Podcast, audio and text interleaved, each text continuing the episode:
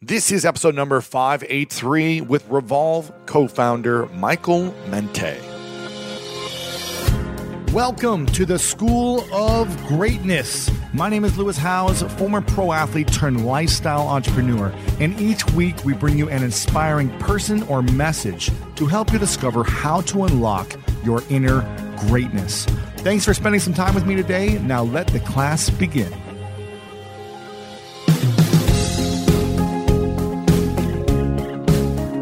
Welcome back, everyone, to another edition of the School of Greatness podcast. We are starting out powerfully in the new year, and I am just so pumped to be here with all of you. You know, again, as I reflect back on how amazing the last year was and really where we're headed to with this podcast, almost five years of the podcast happening. And it just blows my mind to reflect on what we've been building together and the movement of greatness that we're all on board with. So thank you all for again being a part of this journey. We've got another powerful interview today. His name is Michael Mente, and he is the CEO and co founder of Revolve, which is a popular online fashion retailer that's become one of the leading trendy fashion brands today. And here's what I love about it Revolve was founded in 2003. So, in a world where everyone wants to start and launch something quickly and have it sell and make millions of dollars in the first year or first few months, they've been around for a long time. Pre social media, they've had to learn and constantly reinvent and re evolve their brand and their audience and, and, so many different strategies to continue to grow. Uh, again, they've they're getting close to a billion dollars in sales a year right now. And it's just continues to grow and grow and grow, right? And they have almost 2 million Instagram followers, They've got millions of email subscribers, they've got a large following. But one of their keys has been getting the biggest celebrities and influencers to feature their clothes and and come to their big events and parties. And they are the brand and the event to go hang out at at, at Coachella and other big events that are happening around the world. And I love the strategy behind what they do to find these partnerships with influencers and celebrities and get people to come to their events, which helps their overall brand and overall sales, which we're going to be talking about today is first how to build trust with your audience when you're a pioneer in your industry. How do we build that trust? Also, how to decide what and when to scale in your business the best ways to build relationships with influencers. So, how do you get these influencers to really get excited about your brand when you're just starting out? We cover that. Also, how to deal with massive competition in your industry. The online fashion space is Uh, is constantly becoming more and more competitive with every influencer now having their own brand. So how do you compete with that? Also why balance is as necessary as work ethic in order to succeed. And again, as someone who's been grinding it out and hustling for over 15 years now, we talk about really why balance is something that's important to Michael.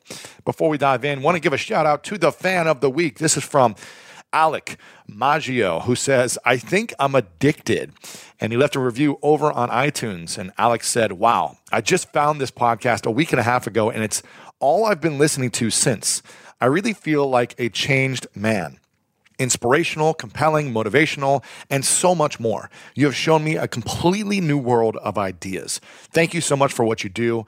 I now can't wait to see what life has in store. This podcast is what makes me get out of bed in the mornings. Thank you. Well, Alec, thank you for being the fan of the week. And uh, thanks for being a, a, big supporter now, even though you just got in tune with us a week and a half ago. If you guys want a chance to get shouted out on the podcast, make sure to go to iTunes and leave a review, or you can go on your podcast app right now on your iPhone and leave a review in iTunes right there. And uh, we pick winners every single week to give shout outs. As well, if you think you know someone in your life who could use this inspiration, this information, these tools, these strategies to help improve your life, improve your business, improve your health, your relationships, every aspect of your life, we're looking to take to the next level. That's what the movement of the School of Greatness is. How do we improve our lives on every area so we create maximum impact, maximum fulfillment, and maximum income? In the process. So don't forget about that as well. I'm very excited, guys. We've got so many good things happening this year. All right, guys, I'm pumped for this episode right now. It's lewishowes.com slash 583. Go ahead and take a screenshot and tag me on Instagram as you're listening to this. We've also got the full show notes and full video interview back at that link there. lewishowes.com slash 583. Without further ado, this is all about building a billion dollar brand, scaling it up, and the art of influencer partnerships with Revolve co founder and CEO Michael Mente. Remember the Thai cave rescue? What about the mission depicted in Black Hawk Down or the epic rescue shown in Captain Phillips? You've probably heard of all of these. But did you know that the U.S. Air Force Special Warfare played a pivotal role in all of them? These airmen are the most highly trained warriors on the planet. Other forces like the SEALs and Army Rangers call on them to provide skills no one else can. Not many people make the cut. If you think you can, visit airforce.com to learn more. Apple Card is the perfect cash back rewards card. You earn up to 3% daily cash on every purchase every day. That's 3% on your favorite products at Apple, 2% on all other Apple Card with Apple Pay purchases, and 1% on anything you buy with your titanium Apple Card or virtual card number. Visit apple.co slash card calculator to see how much you can earn. Apple Card issued by Goldman Sachs Bank USA, Salt Lake City branch, subject to credit approval, terms apply.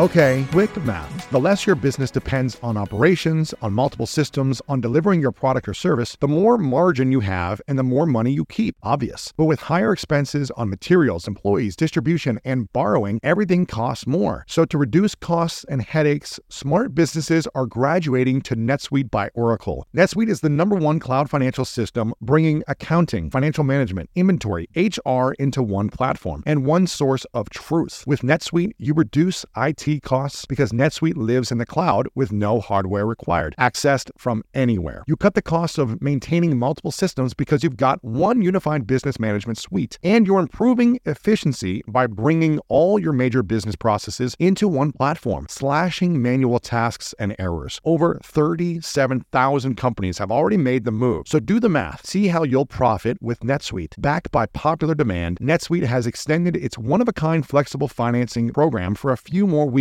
Head to netsuite.com slash greatness. netsuite.com slash greatness. Again, head to netsuite.com slash greatness.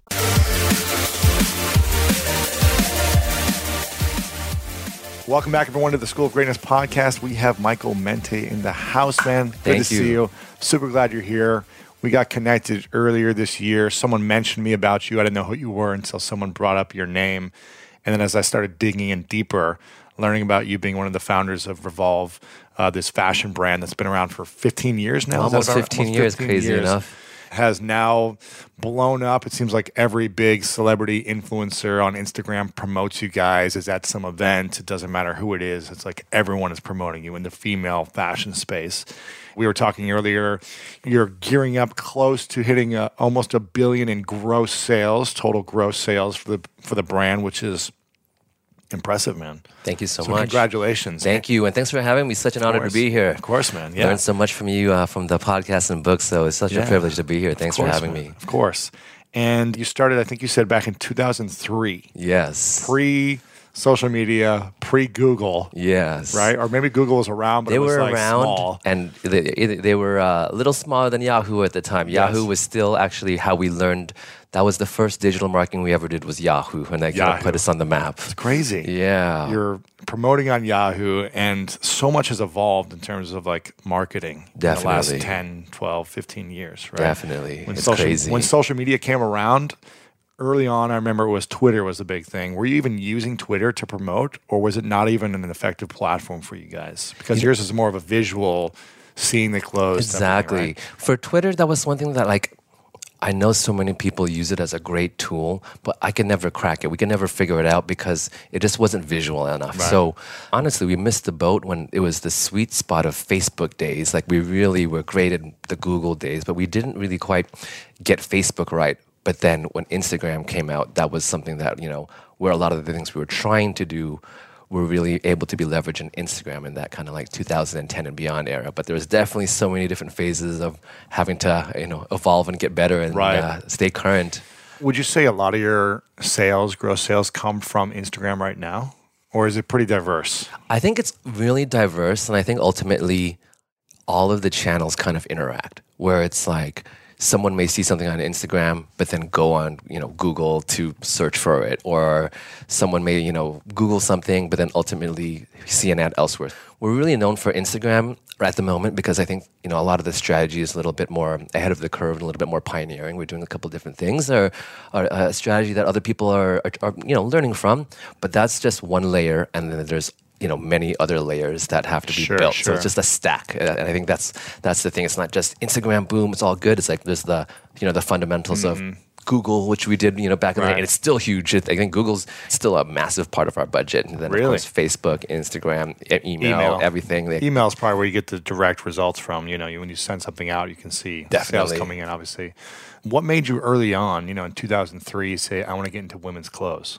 You know what's funny it was purely analytical, and like in those yeah, Really? yeah, it was purely analytical. And in those days, a real good friend who's uh, you know still a business partner of ours kind of showed us you know what the company he was working at, where you can you know, can actually see results of how many people were searching for what terms. Right. And then you could also see really transparently how much it would cost to be listed on Yahoo, um, you know, first or second or third. So there's this awesome transparency where we can see people are searching for this. When you do the Women's actual fashion yes, or sh- shirts or skirts or whatever, yeah. And then you see the results, and they're like, sometimes there'll be results where like none of the results are selling the products. So we kind of like stumbled upon it, and we realized that fashion, there was a lot of people searching for fashion brands, but the fashion world was a little bit, you know, slower to come, you know, slower to They were doing technology. retail. They weren't doing online. Exactly. They were just uh, expecting you to come into stores or whatever, or print, Definitely. print ads. Print ads. yeah. It was a different world. So there was like an opportunity there. Wow. We tried a lot of different things and we were like, okay.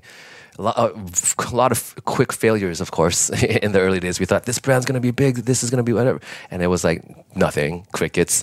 But then we came across, again, by chance, that designer denim ended up being like very important at that time. And that was also something where people were just hearing about it, um, younger consumer, and it was hard to find in physical stores, or it was a very limited supply in physical stores. And they, had, they had to go online, and that's kind Mm. The of where they're. denim. Yeah. Wow. And so you saw it as an opportunity more than anything. You weren't necessarily passionate about female underwear, right? You weren't like, hey, in different ways, not Right, selling exactly, it. exactly. but you weren't like trying to say, I want to become like the new Victoria's Secret. Yeah. You were just like, here's an opportunity that people are missing out on. This whole internet thing is taking off. There's a big opportunity, and these brands are missing out on it. But at the beginning, you didn't create your own brands, whereas now you have 12 different brands. Yeah, I think 13 now, but it's 13 now. But then you were just, was it you were buying it wholesale and, and then selling it online? Were you drop shipping? Were you? Yeah, exactly. It was buying wholesale, storing it in the house, and then shipping it to the consumer. And I think we were very lucky again that uh, you know we were in the area in Los Angeles, and all the showrooms. You know, ninety percent of the brands we carry have showrooms in Los Angeles. So that was another you know aspect of luck that we stumbled upon kind of that access and did a lot of homework there. So you could find people, get them at a really cheap wholesale rate. They would trust you guys and build a relationship. And It was a lot of uh, trust building. A lot of people Yeah. were like, "What the heck are you doing? like this is weird." no one was doing that. No, like yeah, very, very few. Like some of the department stores, you know, had kind of early websites that were kind of experimental, not necessarily as serious. So they Right. existed.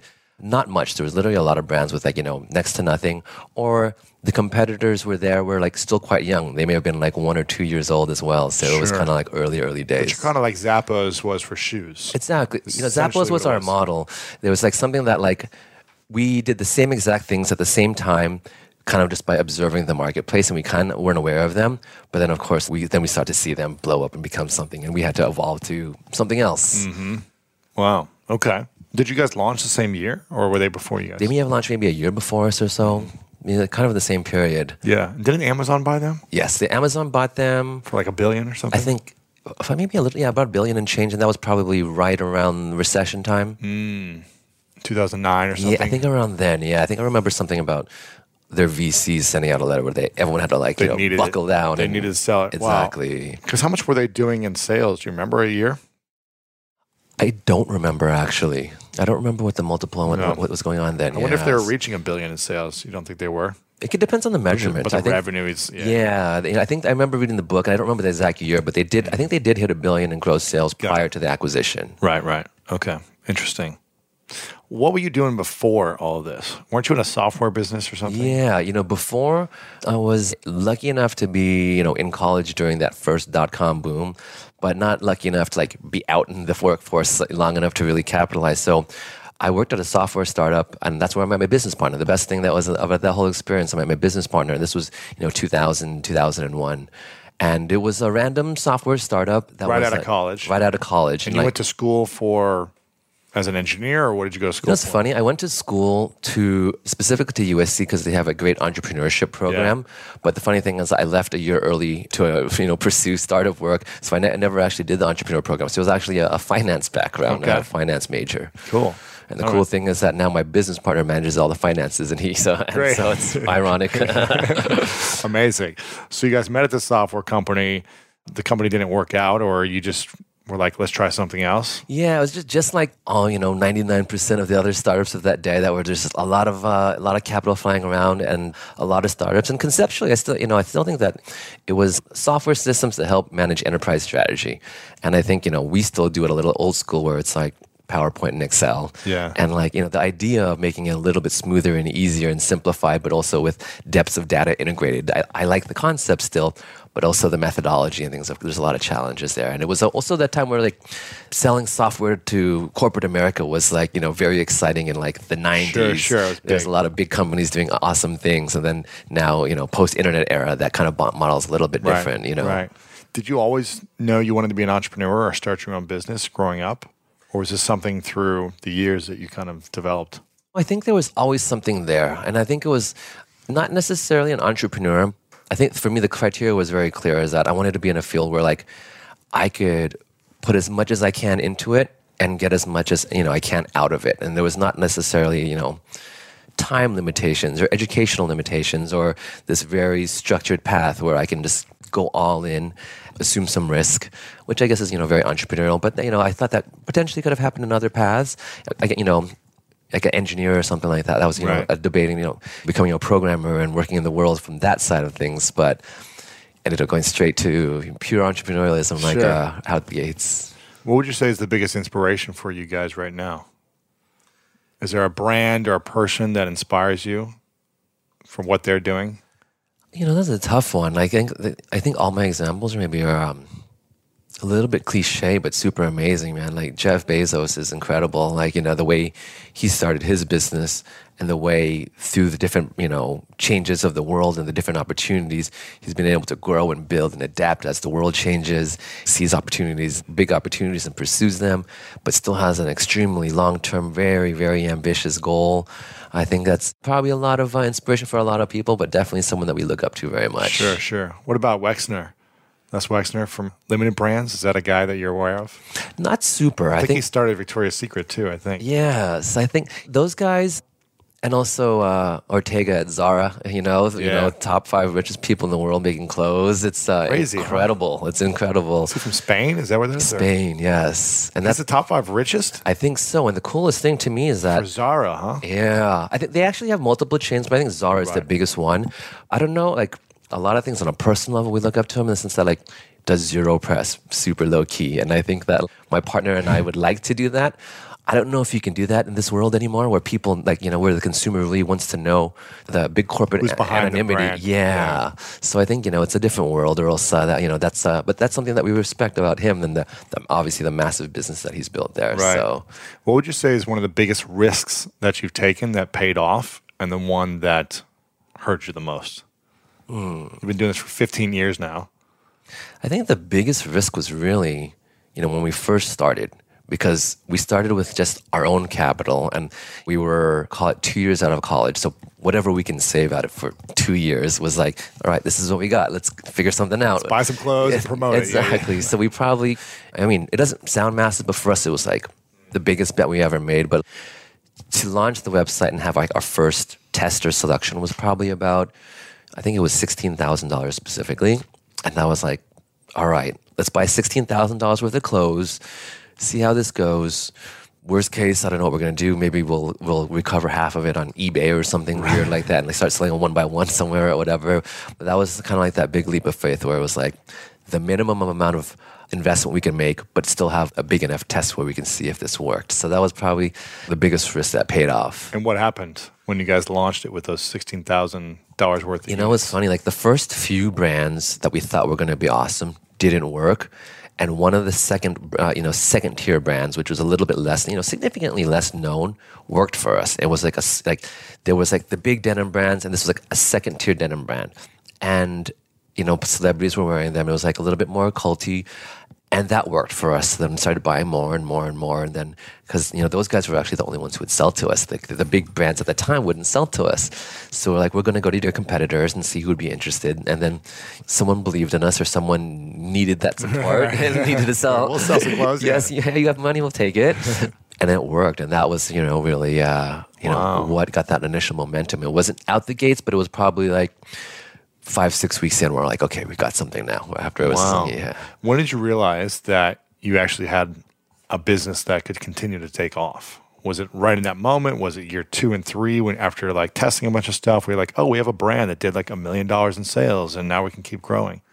it was early, but also maybe never in the sense that, Really? like, yeah, like, still today. still No. to, yeah, to some degree because we've been through some challenges, some interesting times where like in the early days it was like we started to sell some stuff, we started to see some consistent business, and, we, and the first standard was. I think this can support both of us living. Right. that was like, Yeah, like yeah. where we can like continue to work and we don't have to get jobs. And I think that was probably in you know the first three to six months or so. We're like, Great. you know, we were still like we were still probably like collecting unemployment checks, just trying to figure things out Right, at that right. point. So I think fairly you know early on, uh, We're, like, we're making a few thousand a month. Like, like it covers yeah. the bills. We can eat. We can, uh, you know, we can pay the rent, and then so that was kind of like the first level. But of course, there was still, you know, it's still very fragile. But then the company continued to grow.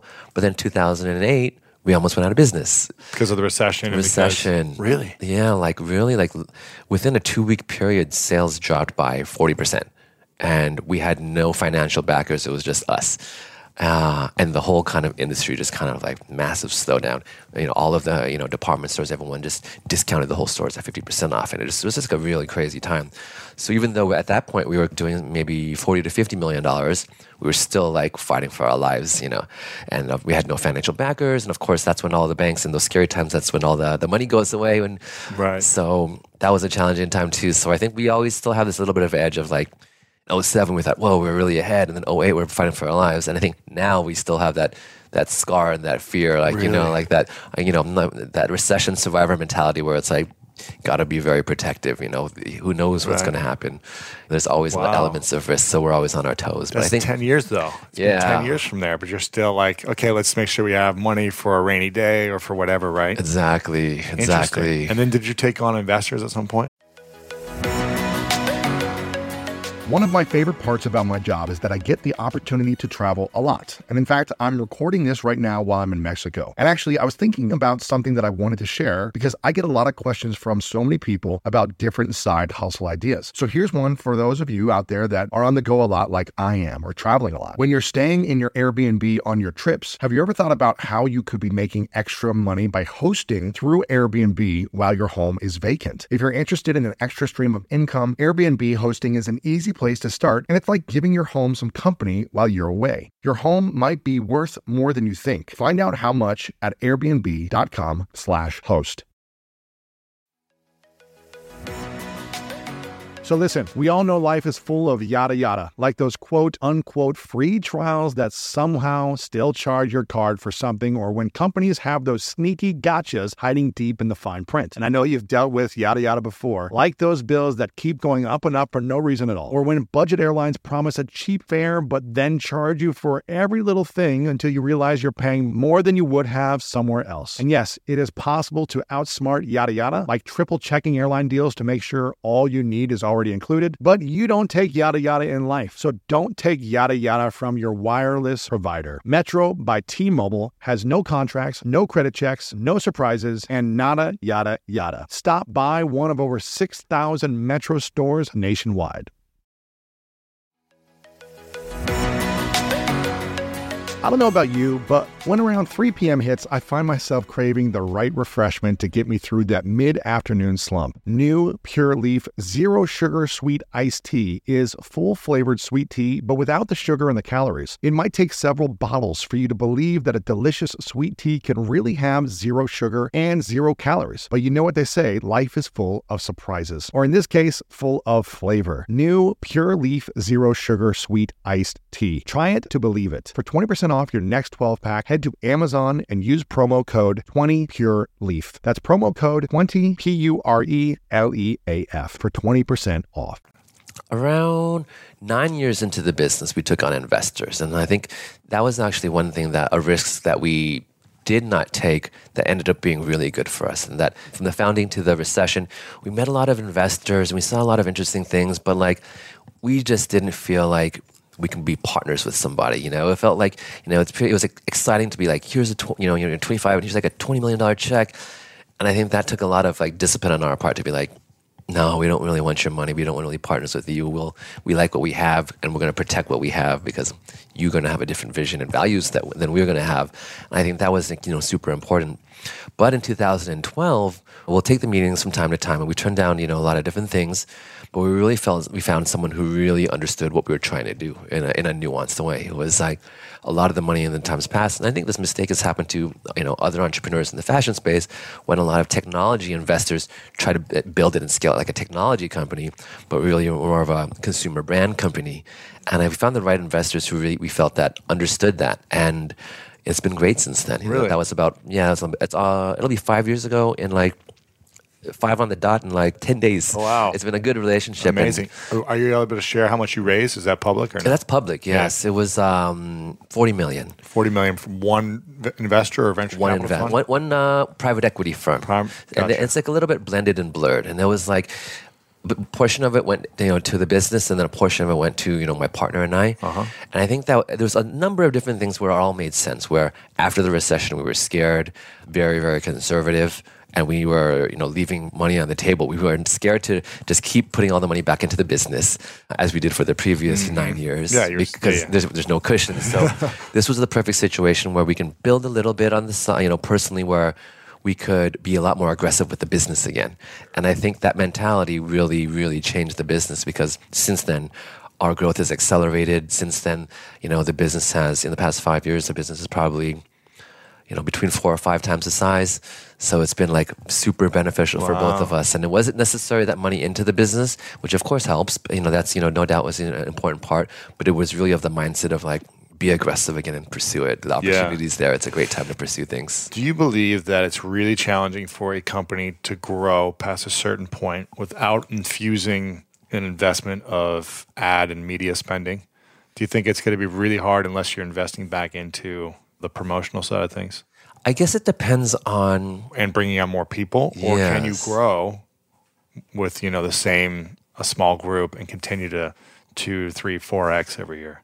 I guess it depends on how fast that growth is and like what type of business it is. True, you know true. what I mean? Like for us, dealing with physical products, like certain aspects have to grow. Like there's this portion of the business that has to grow as like the revenue grows, where just like things like customer service, picking and packing, things like that. But then there's for us, there's also other organizations that don't have to grow as much. Like this team is awesome.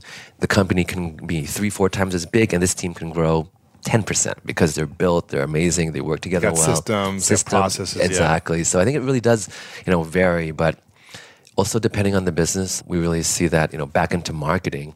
It, I guess it depends on the kind of marketing plans where it's like, if there is a good plan, I feel like we have a good plan. We're in invest mode where we think we have something that works. But there's been periods in times past where there was an extra opportunity to invest the money. So we had to be a little bit more patient where certain channels for us, like say a lot of the digital channels, like we have to be disciplined because if you want to put more money to work, it gets way less efficient. So it's like we're at calibrated at a good level.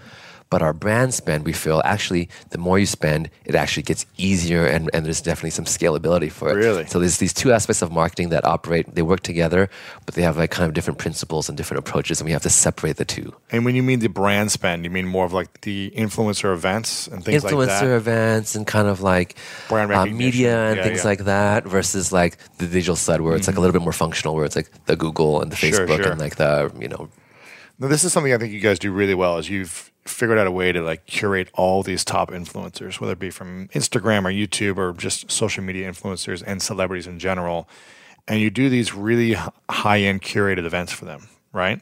Definitely. Where you'll go to different destinations, you'll create content for them, you'll give them clothes, create content, bring them together. You create a unique experience. I feel like that's the, one of the things that I learned about you guys early on is something you did because I saw your guys' brand everywhere promoted by these influencers. Now, what's the process for that, or how much are you allowed to share that of, of what you guys do there, and why are they effective? And do you think more people should be really tapping into influencers in general for their brand?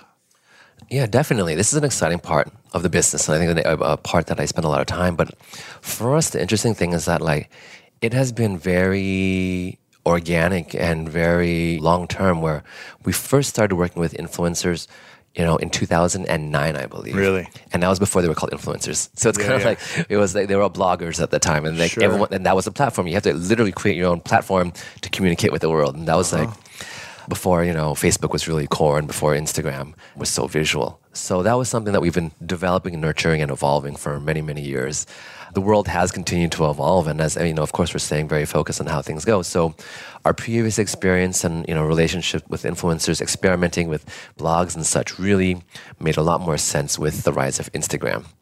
So that created a good platform and, and centralized platform for you know all of our consumers as well as like all of the influencers to be. And as that's continued to get bigger and bigger and bigger, it's been more and more powerful. We've done some stuff where it's funny. You know, actually, after this, I'm going to go to a meeting to think about you know collaborations with influencers, and the ideas are actually ideas that we tried four or five years ago and weren't as powerful, but we were a little bit ahead of the curve then. So it's been a long time spent, but. I think the one thing, you know, for us that's been really key is that it has to just really be authentic and organic. I think if it was a situation where you could spend money and receive the returns, Right. the big guy would always win. You know, the, the corporate guys would just be throwing money everywhere and it would work.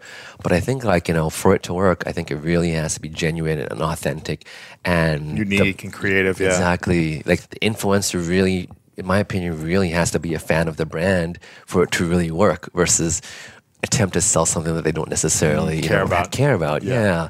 So I think that So- was super important. Yeah. When did you realize, like, wow, this event was a massive success? These, know, like, celebrity influencer. It's been so gradual. I think that's the benefit. And I think that's also our mentality of like test it a little bit, invest, you know, as minimum as possible, but enough to get a proper test and then try to scale it up. We're never too aggressive up front. So I think, you know, a good example of this is um, actually yesterday the team was out in Palm Springs prepping for Coachella. And I think we're starting to get known for the biggest party at Coachella. And I think last year was incredible. I think we had massive party, super fun, thousands of people. I think it was kind of like a rival to the actual festival, kind of unintentionally. so that was, you know, amazing. And the thing was like, it was, um, you know, we had thousands and thousands of people. It was completely free for everyone. And afterwards, like, maybe we should have charged people. But the funny thing is, that it was a very humble beginning where the first Coachella event that we have wasn't really an event. I think it was, I believe it was 2010, and it was with just two friends who were influencers who are still good friends to this day. We all just went and rented a house, just like friends, like like everyone does, and uh, it really started to make a little bit of sense of like we can make this not just fun. I think next year we can make it a business marketing opportunity. So they went from two influencers, you know, my good friends, you know, Ami and Julie, who were actually going on a trip together in I guess only in ten days. But then the next time we did it a little bit bigger, you know, uh, you know, half a dozen people, yeah, yeah, yeah. exactly, and then and then last year I think there was between the people that we hosted and people coming, I think it was several, I mean, close to 500 or so, something crazy like that. Influencers? Yes. so it's just crazy Holy now. cow. 500 influencers will co- come to an event. I think the key is just try to deliver something that like we would want to go to. So we had Yeah, yeah. like, you know, a mini festival. So we had like Rick Ross perform and Migos perform and, you know, Rae Sremmurd and, you know, actually Drake ended up coming and Leo was there and Kendall was there, Kendall Jenner and like, you know, and it was just like, we got to host people, show them an authentically good time that we would want to come to. Like, that's kind of the goal. Like, would we line up to go to this party? If we don't, if we aren't here, are we going to be, you know, FOMO? Right, right. And I think that's kind of like the standard. And I think, Yeah. and ultimately, really being in the eyes of delivering something to them. And I think ultimately it comes back. Of course, yeah. So tell me the model of like a trip you're going to be doing. Like you're going on a trip soon.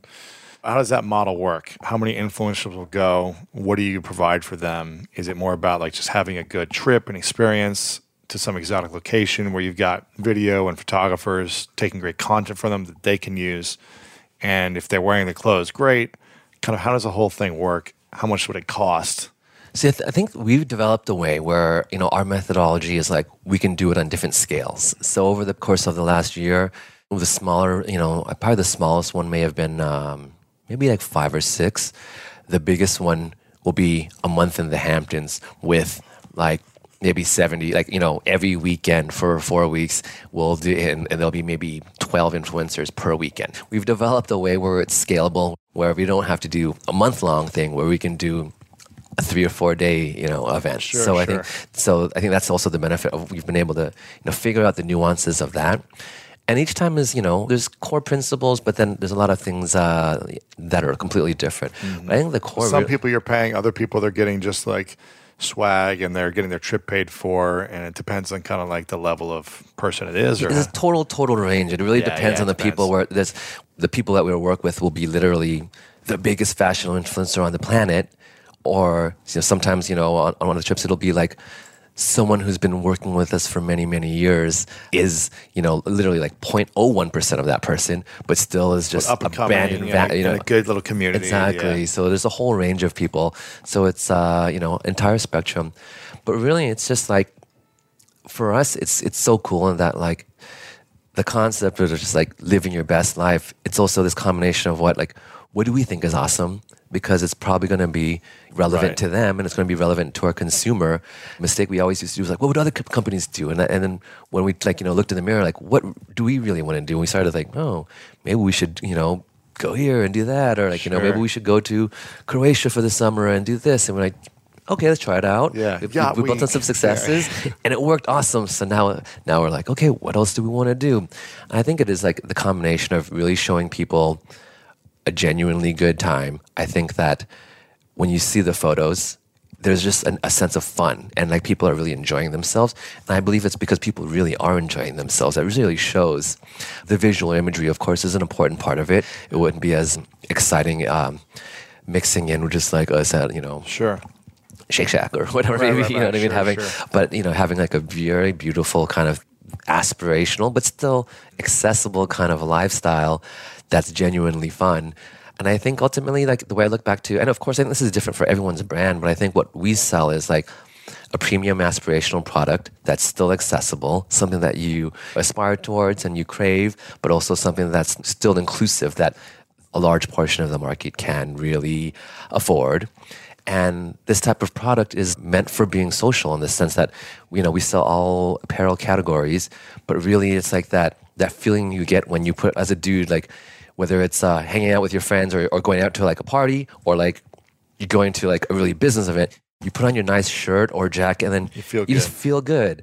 Or you're even just going to the gym. You're like, you got your nice gym clothes. You're like, I'm ready to work. Yeah, yeah. And I think that's the kind of feeling of fun and socializing that we try to capture with kind of just our broad marketing. That's what our Yeah, brand is about. it's great. It's great. Now, if you're, uh, you know, there's a lot of entrepreneurs that do listen, and for those that haven't tapped into influencer marketing or celebrity marketing uh, yet, but they they want to tap into it. Maybe they don't have these massive budgets, but they've got a little bit of money to spend, and they may be in fashion or some other type of business. Doesn't matter, any type of brand. How would you suggest is a good way to start approaching influencers? uh, and celebrities in order to get them to promote their brand or be a part of their brand? You know, is it through because I get sent swag all the time and I'm like, I just throw it away. So, what's the creative way that you think works for you guys that any brand, small or big, could use as like reaching out to potential influencers You know, I think like that. and at building this- those relationships? Because you've done an amazing job at keeping the relationships too, right? Sustaining Yeah. those relationships. that's I think that's a big part of it. That's an important part. Yeah. But like in this day and age, it's easy to actually contact them, whether you're like DM or Yes. LinkedIn or or you know whatever research Twitter, you can do. whatever, yeah. So it's easy to like establish that. But I think it's like one. There's a whole range of influencers from like you know super mega to like you know micro and local. Mm-hmm. They are powerful in their own ways. So I think it's first finding the influencers that truly resonate with the brand. You know, understanding what you know your brand is about and then finding the people that really represent that. I think that you know it has to be real. It's not just bigger the better. Like, you know that that more numbers the better. Of course, that's relevant, but at the same time, you also we all have budgets, and we can't just work with the biggest and Yeah. best. There's plenty of people that I would love to work with. That I just feel like it would be you know financially irresponsible to do mm-hmm. so. So I think finding the influencers. Like Kim Kardashian might be like way too much. For Exactly. Host, right. Yeah, and it's like you can do it. It's possible. I'm sure like a lot of us can do it. Is it going to make sense? Does she really represent the brand in that Yeah, right way? right. Maybe there makes sense for some brands where she, you know, her personal brand is in complete alignment with you know Sure. the brand. But I think that has to be there. And then just approaching people as like genuine fans, where it's like, you know, people that we work with, we really respect and admire. You know, there's people that we don't work with because they're just not necessarily are you know the type of people that we want to work with but like the people that we really work with are people that we're, we're genuine fans as well and i think that'll come across as uh, important that what they're doing mirrors and reflects and is aligned with what we're trying to do and finding those those right people and i think that sense of like upfrontness of you know attempting to work in professionalism with that genuineness of like I'm really a fan of what you Right, do. right. I think we can do this something awesome together, and also thinking long term where it's not just um, one and done. Let's can you know can we uh, can you tag me or can you do Right. this? But like how can we work together in mutually beneficial ways? That you know I think that's an important thing that What can you offer them? Yes, and Yeah. that's when I guess that's like the that's the core of business, right? Where it's like you're building greater than the parts. Like together, you guys are more powerful than you guys are, you know, alone. The influencer and the brand or business partners, or whatever. And I think that's something to always keep in mind as well. Is like Yeah. how can you support them? And if the brand alignment is there, if uh, you know the brand and product or service is aligned with the influencer, then it should be quite clear that Sure. both can build together. Yeah, and I'm, I'm making an assumption here. You tell me if I'm wrong, but I'm assuming you can you can reach out to them and say, "Hey, we'd love to do you know just a free photo shoot or video shoot, lifestyle of like just you and your day, and and we're happy to give you some of the clothes, or we can just give you some great photos that you can use."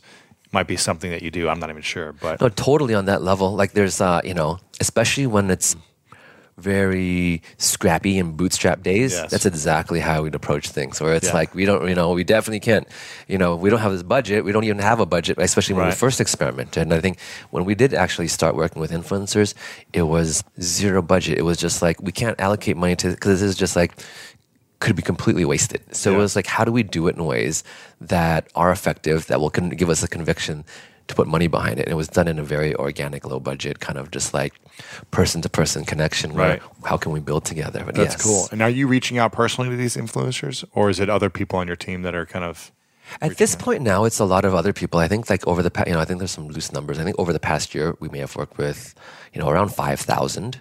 So it's like become a little bit more process and system oriented. Sure. You can't do now. that all day yourself. Is Yeah. exactly. but like a lot of, uh, you know, majority, if not all of the people that we work with that are the most established people and the most powerful people are genuine personal relationships that we've developed over the years. Or it's like, I know, you know, I just ran into someone and I'm friends with her sister. Like we'll, we'll, we'll like spend time and, uh, you know, do Runyon together or whatever it may be. Mm. Sure, sure. And uh, we're friends, you know, and have relationships outside. So That's great. Now, so much has evolved in your business and the industry where you were just selling other people's clothes for the first however many years to you decided to do your own brand, right? You started to hire your own designers in house, manufacture, you know, create your own brands. Now you have 13, I think you said. Yes. What's the challenge been? I guess since like 2012, there's been, it seems like thousands of new brands. You Yeah, know? It definitely. almost seems like there's a thousand new brands every year that come out in fashion.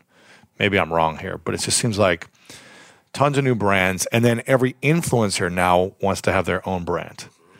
So, how do you deal with that competition? Is that a challenge where maybe some of the influencers you've been working with and sponsoring or helping out now are I'm assuming some of them have their own legging lines or whatever, their own brands? Is that right? Definitely. How do you manage that when each influencer is now like, you know what, I'd rather not promote you anymore because I got my own brand?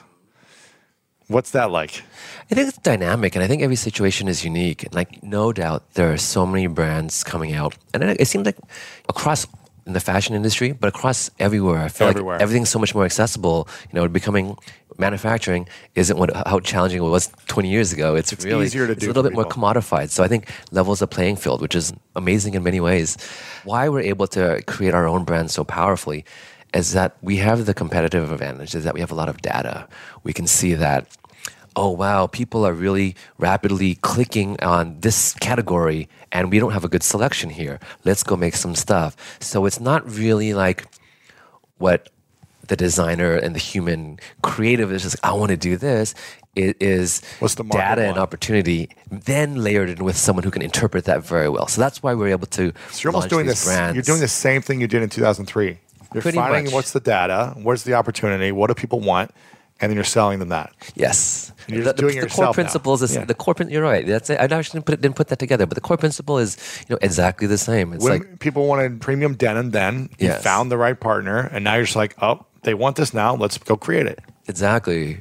And then now there's a more nuanced version of like say with denim where it's like people want this specific type of denim and we knew it, so then we created it and it's been crazy. great. But uh, I didn't put that uh, that parallel there. But yeah, all we're doing is really just listening to the consumer and and trying to understand and give them what they want.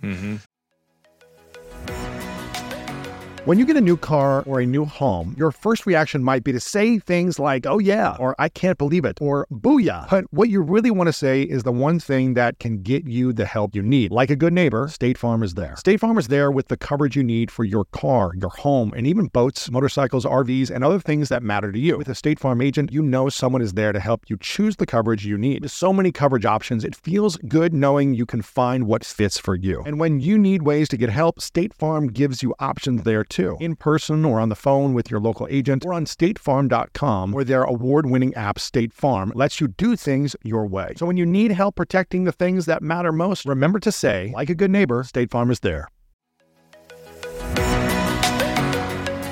When you want the best, you have to act quickly, or someone else will get it instead. Like when you're trying to buy tickets for the best seat at your favorite team's big game, or when you're hiring for your business and you want to find the most talented people for your open roles before the competition scoops them up. With ZipRecruiter, you can find qualified candidates fast. And right now you can try it for free at ziprecruiter.com slash greatness. ZipRecruiter's powerful matching technology takes center stage to identify top talent for your roles. Immediately after you post your job, ZipRecruiter's smart technology starts showing you qualified people for it. And I believe finding the right team member is one of the most important steps in setting up my company for success. We like to ensure our new hires will be a good fit before they're even on the team. So I am grateful that I have ZipRecruiter's help when we want to grow the team fast. Amp up your hiring performance with ZipRecruiter and find the best fast. See why four out of five employers who post on ZipRecruiter get a quality candidate within the first day. Just go to this exclusive web address right now to try ZipRecruiter for free. ZipRecruiter.com slash greatness. Again, that's ZipRecruiter.com slash greatness. ZipRecruiter, the smartest way to hire.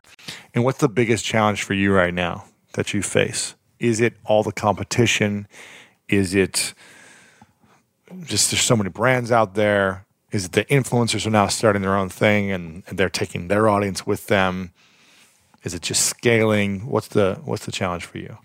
I think the real thing is that like this isn't hasn't always been the case, but I think that right now we're in a position where in times past I always would identify okay, this is a gap that we need to fill. In times past it was we weren't always good at influencer marketing. So it was like we have to figure this out. Before we had no clue about how to make clothes, so we had to figure it out. Mm-hmm. And now I feel like able to layer the, you know this stacks of different competencies and I think that now the challenge is, is making sure they all work together and are able to grow and scale at the same time. It's a different type of challenge, and I think that's why I get so. I'm still so excited about everything because now that you know, as soon as you figure something out, there's a new challenge, and there's always opportunity for growth. We're blessed with you know a lot of opportunities. So Yeah.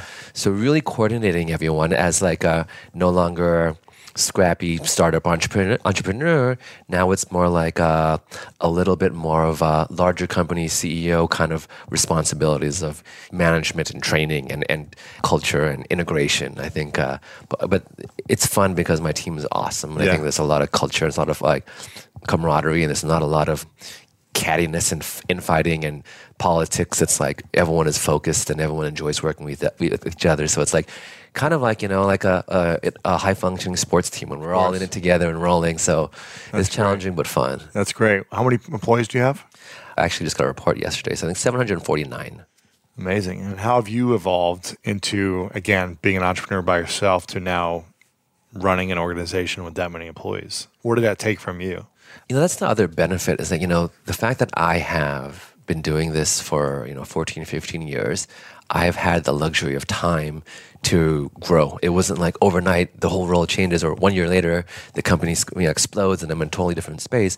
It's been this steady, long journey. So before it was really roll up your sleeves, figure out how to do the you know the process, figure out how to do the work, do a lot of it yourself, and then build the process and get other people to do it and, and, and make it you know scalable. And then I've had to do that. My partner and I have had to do that in different areas over time. Where first it was website design and buying. And then later on, it became more the planning aspect of things and digital marketing. Then later on, it ended up being brand marketing. And later on, it ended up being manufacturing clothes. So for me, building the different aspects and competencies of the organization took a lot of time. And then now I do feel that the team is good. All the positions I need are there. There's a few things that we're layering Sure, in. sure. And now it's just like the orchestra of everyone working together Right, well, right. which is chaotic. right, exactly. Well, who would you say is the most influential person in your life growing up? Someone who made you who you are today. early on, my dad was definitely influential on me in that, in a different way, in that, an Asian kind of household, and it's de- it was definitely. Um, You grew up in uh, Malaysia, is that right? I was born in Malaysia, but Yeah. grew up out over here. Okay. and I think uh, in the Asian, at least in in the culture that I grew up, it was a little bit more of like stoic mask. It was really not share your emotions. It was really that you know. So it wasn't really through like communication and kind of like traditional, you know, teaching. But my dad Showing affection and communicating your affection and things like that. Yeah, and like really like teaching a specific lesson or really, but what he really showed me hands down was you know hard work. Yeah, it was just work ethic, and that was one thing that I knew was this. It was a responsibility, and I'm you know happy to see that role model. It's like times were tough. Well, the only job is in Santa Barbara, so we got to commute to Santa Barbara. Like, and then work, and then oh, during that times are tough, but you still have to work on the weekends to do work on the weekends just to keep level and you gotta do what you gotta do. So I think that was like that really, really resonated. I really internalized that, and I think that to my till this day, that really, uh, really influenced the person I, Sure. I've grown up to be. And I Sure. think, you know, actually, I don't know, know if I've ever told him that. I hope he listens and Yeah. and hears that. I'll, uh, Send it to him. And what about your mom? Biggest lesson she taught you? I think she really was able to teach me you not a lesson, but skill was really listening and really understanding people. And I think it was like, you know, she is uh, the type of person where it's just like we'll talk a lot, but also is always able to develop a lot of relationships with people in terms of just like having that empathy and understanding where they're coming from and how you can help people out and why people are acting a certain way and how do you build. So I think those two things together are like the blended are kind of the foundation of why am I able to Yeah. grow and succeed. Sure, sure. What do you think it's going to have to take from you to still learn in order to take your business to where you want it to be? What do you mean by that? What do you still need to learn? What do I say? or what lesson do you need to take on or what do you need to let go of within yourself in order for you to take your business to the next level you want it to be at Well, I think the one thing that very recently I started to focus on is that that work ethic aspect was always there and it's Yeah. there, but it's also like balancing that. It's like you can't be like at 10 all the time. It's and you can't push everyone to be 10 all the time. I don't think it's capable for us to succeed in the next level by just everyone outworking everyone. In the earlier days, you could I felt You like you could that. yeah, you Yeah, yeah. it's essential. Like that was like the core competency in the the day one. We're like we're two guys with nothing to do but work all day and all the energy in the world. So that was. But now to get to that next level, it can't be just like you know our teams are happy, and I don't know if they're happy, but our teams are committed. That when it's time to go, it's go time, Yeah. and everyone you know looks back like we're going to do this, and there's like a really sense of like we're doing this together. Sure. But I'm trying to now at this point really minimize those times where everyone has to be like buckled down and duke it out and really slug through the challenges. I think now it's really like what's the elegant, simple way for us to accomplish the goal without burning out the team course. and challenging Yeah. everyone and having to push everyone that to succeed just on that sheer willpower. I think it's going to be how do we succeed and achieve even greater results, but in an elegant, fluid way Yeah. that's smoother and more enjoyable for all of us. Because if it's not enjoyable, like what's What's the point? Yeah, what's the Yeah. point? i like that in a world where it seems like every entrepreneur wants to start a company and then sell it within three to five years how have you been consistently excited about your business for 15 years when it seems like you're kind of like an old business now if you're around for 15 years and you didn't, you didn't sell yet right Definitely. So how have you stayed and and what's your advice as well? How have you stayed inspired every year And what's your advice to younger entrepreneurs that are like, oh, I just want to build this and sell it in three years? I don't know. I think it's a number of different things. I think it's really complex. I think one thing for me is that the people on our team through and through, you know, the people I work with directly or the people that I continue to meet in, in the organization, like there's a culture that resonates and I really enjoy it. Like I can't imagine not working with mm, these people. You great. know, I think that's something there. Also from a business perspective, we've always been fans of the long term. And I think ultimately when you're focused on the long term, when you're executing in, in the present, I think that's when the big magical results can happen. I think that you know that was something that we, uh, my partner and I, you know, from day one, and it's interesting. We were like 22, 23 years like, let's build a business we want to own forever. When you want to own it forever, if you ever change your mind, it's going to be very valuable versus trying to build a business that you're trying to sell well, if the people you're trying to sell to aren't interested or if the world changes, I think honestly, you know, that was influenced by us coming into the workforce and the entrepreneurial kind of like community in the first recession in 2000, 2001. We were in that world where everyone was trying to build this company to sell it to so and so or to do so and so. And it was really kind of like a short sighted kind of play.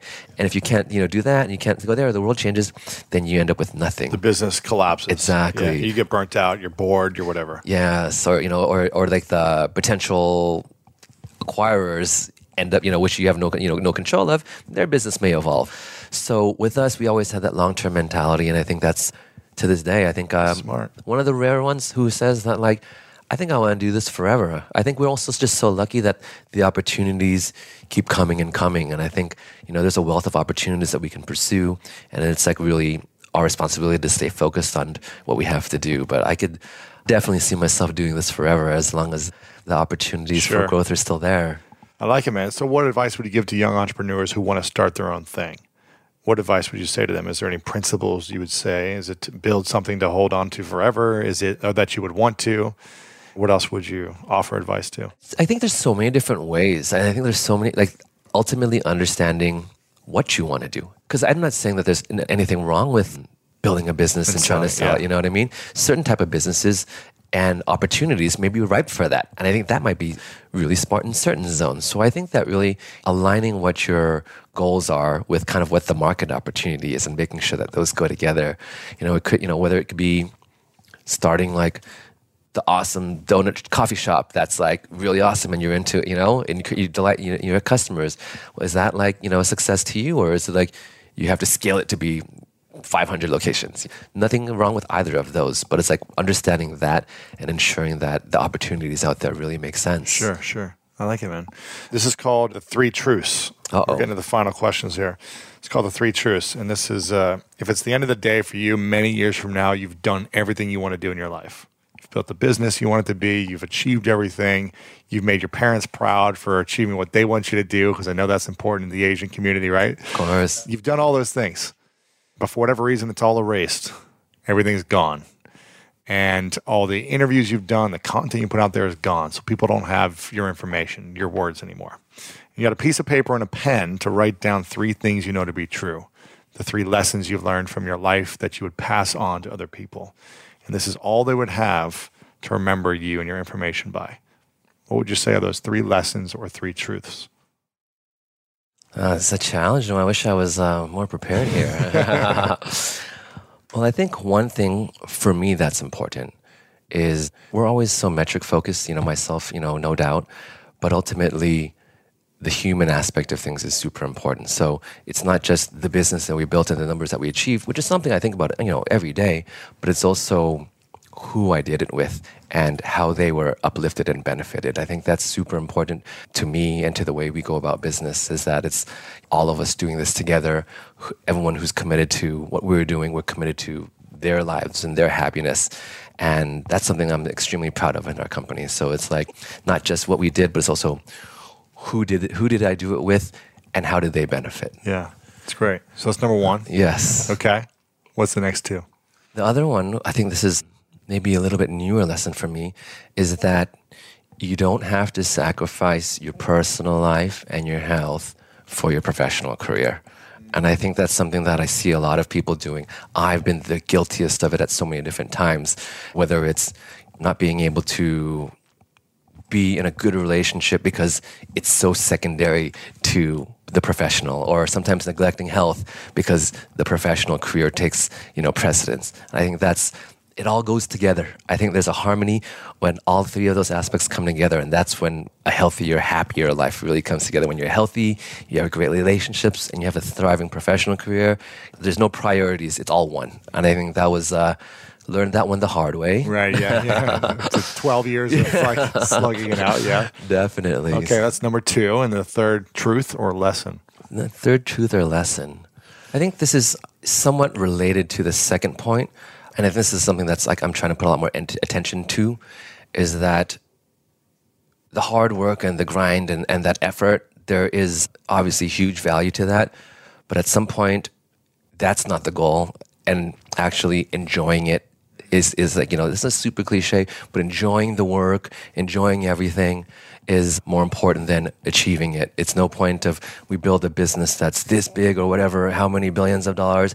If I didn't enjoy the process of building it, then it was you know rather pointless. And yeah. I think you know super cliche, but also challenging to really internalize. That's a personal challenge. I think that's for me. This year was a very challenging year in terms of like professional challenges it was a very successful year in terms of the metrics that you know the goals that we've achieved but other aspects i think i didn't do as good of a job in that i really was a little bit too intense and focused which detracted from my ability to enjoy it.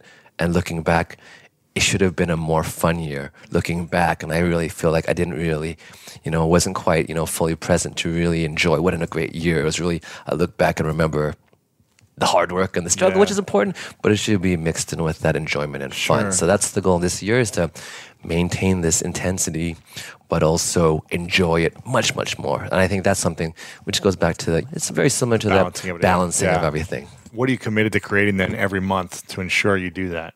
How are you going to keep yourself accountable on that?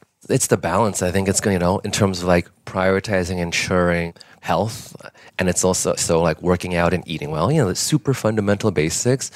Investing more into personal life. I think it's easy for me to to just work and not not you know as a single guy just not put as much energy to to nurture that aspect of life and really make a little bit more um, better planning. Like I can plan work and like I have plans, you know, that go out many years and things, but like I'm bad about planning like how am I going to enjoy this weekend? Or can I get my friends together to go on a vacation in three months? Those are the things that are always like the best moments. Right? If you look back, and those are the things that I pass, those are my favorite times when you're traveling with your friends. But at the same time, I don't even put that much energy to make those moments happen. So I think that's another mm-hmm. thing that I'll try to do a lot better. That's great. That's great, man. Where can we connect with you online personally? Where do you like to hang out? I'm probably more, you know, Instagram. So at mmente, you can find me there. Drop by, say hello. I'm always uh, excited to hear from everybody. And of course, if you're into um, women's clothing and men's clothing, you know, we at revolve.com is, you know, the main business. And actually, we have a, a designer business, higher end designers, fwrdforward.com as well, where our men's selection there is. Lewis, you got to check it out. That's our men's selection. FWRD. Yes. Dot com is the men's stuff stuff. It's uh, it's men's and women's, but the men, the men's selection is real there. good over there. It's not on Revolve. It's uh, there's some stuff, but forward is really you know it's got the got the good, the good stuff. stuff. Yeah, I'm going there and picking up some Perfect. stuff tonight. Awesome. Well, before I ask the final question, Michael, I want to acknowledge you for everything you've built over the last 15 years and your ability to be aware and recognize the things that you've struggled with. I think there's a lot of people when they build something that big, they lose themselves and they forget to take care of their health and their personal relationships. So, for your clarity and awareness around the importance of humans and your team, the importance of humans in your life and your health is a great reminder for all of us. So, I want to acknowledge you for that and all you've done to inspire people. Thank you so much. Yeah, man. Thank uh, you for everything. You yeah, know, we've all, you know, I have a big group of friends who, you know, we all like to, you know, help each other. And you've done so, you know, your work, you know, the books and the podcast, we've all learned so much from. And I think a lot of that, you know, you know, a lot of the things that you know I was mentioning, I feel is because you think about it in a, in a similar way. There's like very few sources where I can be inspired or I can learn about you know health relationships and business. There's a lot of business, but it's treated separately.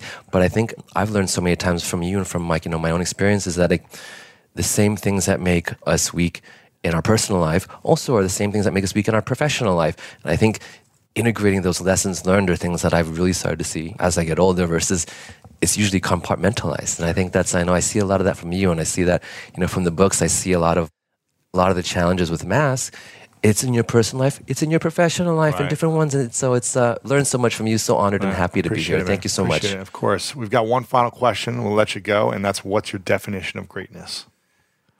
I think greatness comes from happiness, and happiness comes from making other people happy, and ultimately being your authentic self and, and appreciating and being happy with the person you are and the life that you have in front of you. There you go, Michael Mente. Appreciate Thank you, man. Thank you, man. Thanks, it's been awesome. Thank great. you so much. This was great.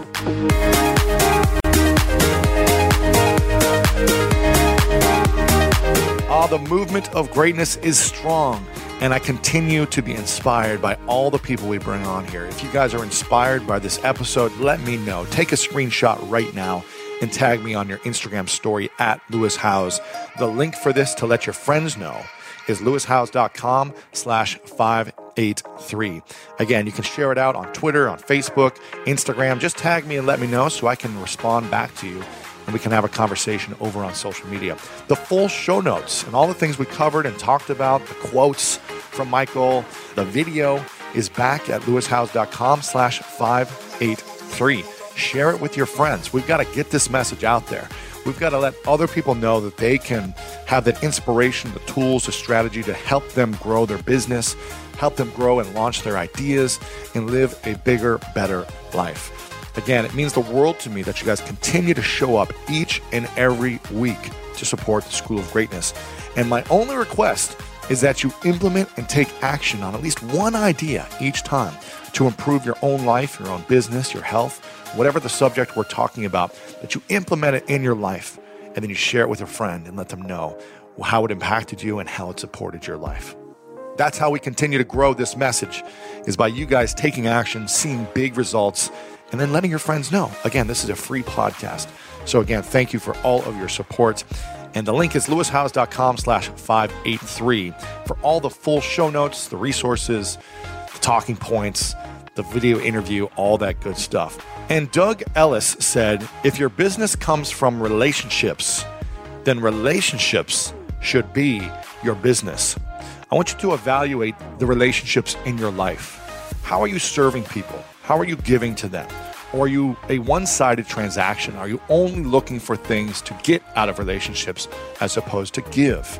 Relationships are going to be the key to making this year great for you in your personal life and in your business. It's all about relationships. Everything we do is relationships. So I hope you guys are optimizing the ones you're in and adding new people in your life who can support your vision that you can support as well. I love you so very much. And as always, you know what time it is. It's time to go out there and do something great.